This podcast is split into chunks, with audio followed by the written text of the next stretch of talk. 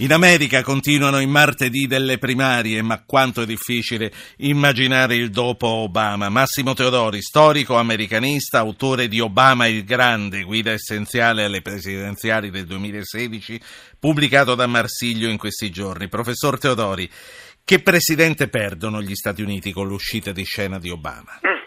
Io credo che perdono un eh, presidente che in futuro sarà ritenuto un presidente importante. Io dico, ho titolato il libro eh, in questi giorni nelle librerie Obama il Grande perché ritengo che abbia fatto, oh, abbia preso delle iniziative sia in politica interna che in politica internazionale eh, che lo faranno giudicare un grande presidente. In particolare mi riferisco eh, a due questioni, una in politica interna e una in politica internazionale. In politica interna c'è l'estensione eh, dell'assistenza sanitaria a circa 20 milioni di non abbienti americani.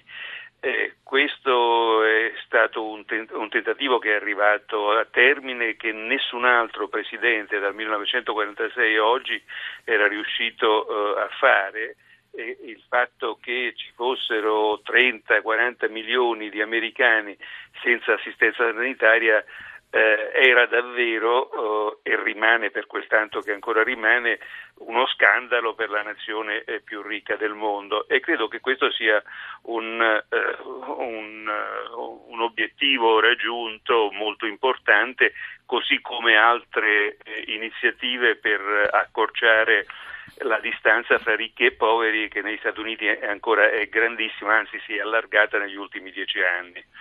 In politica internazionale eh, Obama, a mio avviso, eh, ha preso atto del fatto che l'America non può più, più fare il gendarme del mondo e in questo senso eh, ha deciso di non mandare più truppe eh, in campagne belliche eh, sul terreno, no boots on the ground, che è anche questo una, un, un atteggiamento abbastanza nuovo perché tutti i presidenti democratici e repubblicani dal dopoguerra ad oggi sì. hanno bene o male fatto qualche iniziativa. Quindi anche questo è stato un tratto della sua presidenza e con questa riflessione mi ricorda un po', l'avrà letto anche lei, Pane Bianco sul Corriere ieri, quando diceva guardiamoli con, con occhi non americani, in questo caso guardiamoli con occhi europei, al di là del tifo che si può fare per la destra o per la sinistra, a seconda che noi qui siamo di destra o di sinistra, che cosa conviene eh, che, che succeda alla Casa Bianca? Bianca per un europeo, per un italiano?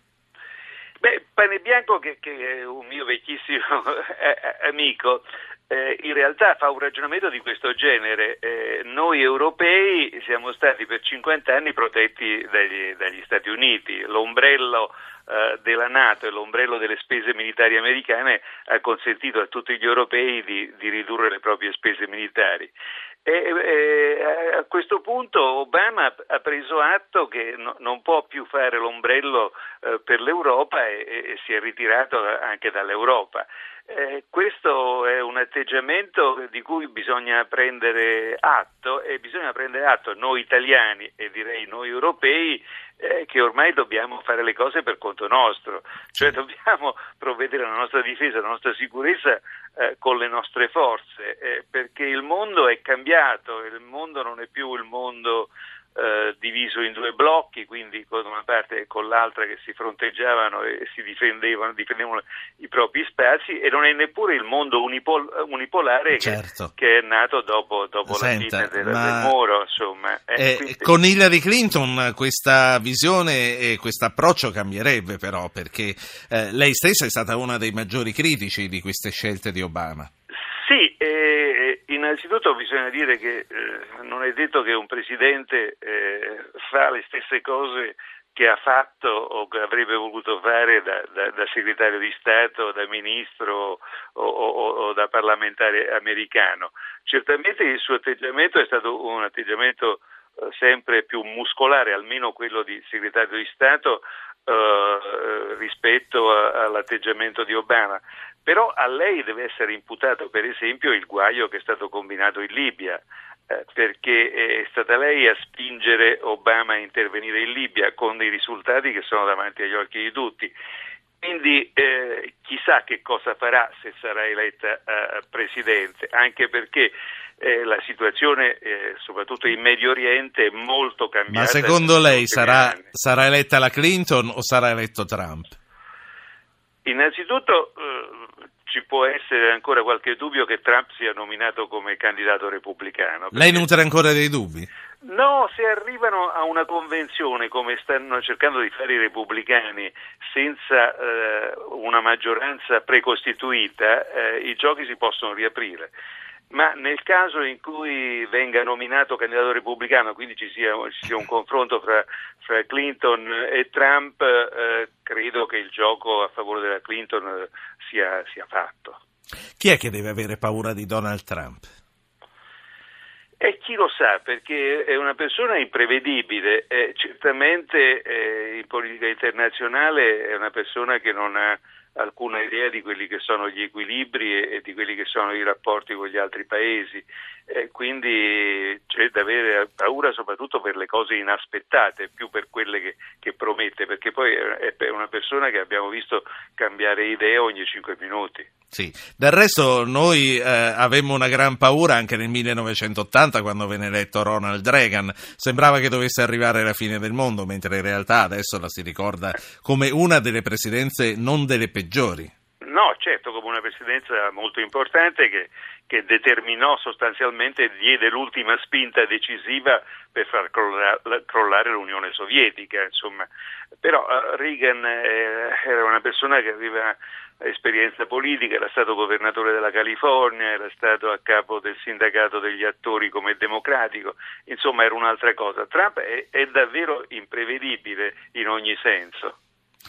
Mm, una delle ultime cose che le voglio chiedere, tra l'altro da qui a novembre di mesi ancora ne devono passare. Eh, come sono cambiati in questi otto anni da quando è stato eletto Obama la prima volta o in questi ultimi quattro anni da quando è stato riconfermato? Come sono cambiati il tessuto politico e l'umore dell'elettorato negli Stati Uniti? Il tessuto politico è cambiato profondamente. Eh, due sono le questioni fondamentali. Eh, la prima è che c'è stato un impoverimento generale del, del, del ceto medio, che poi è la, è, la, è la, parte della società portante della struttura americana e questo lo si è visto proprio in queste elezioni con eh, il boom di Trump e di Sanders, che sono paralleli. Eh, che indicano appunto questa rivolta diciamo, de, de, de, del ceto medio eh, bianco soprattutto eh, contro l'impoverimento e contro l'aumento delle disuguaglianze fra ricchi e poveri. Eh, la seconda questione è, è, il mutamento di fondo demografico, cioè ormai, eh, io questo lo, lo vado dicendo da un po' di tempo, ormai non si diventa Presidente degli Stati Uniti se non c'è il contributo fondamentale dei neri e soprattutto degli ispanici che rappresentano uh, circa un terzo dell'elettorato. E l'elezione di Obama eh, sta, eh, essere, deve essere spiegata soltanto con il contributo uh, marginale ma decisivo proprio dei neri e degli ispanici e così sarà in queste elezioni per la Clinton. Obama il Grande, guida essenziale alle presidenziali del 2016, editore Marsilio e libro che ha scritto Massimo Teodori, che saluto, lo sa che è stato un piacere ritrovarla. Senta, ma mi, mi, mi si faccia chiedere una cosa, lei le guarda con interesse quelle serie americane come House of Cards o come The Americans?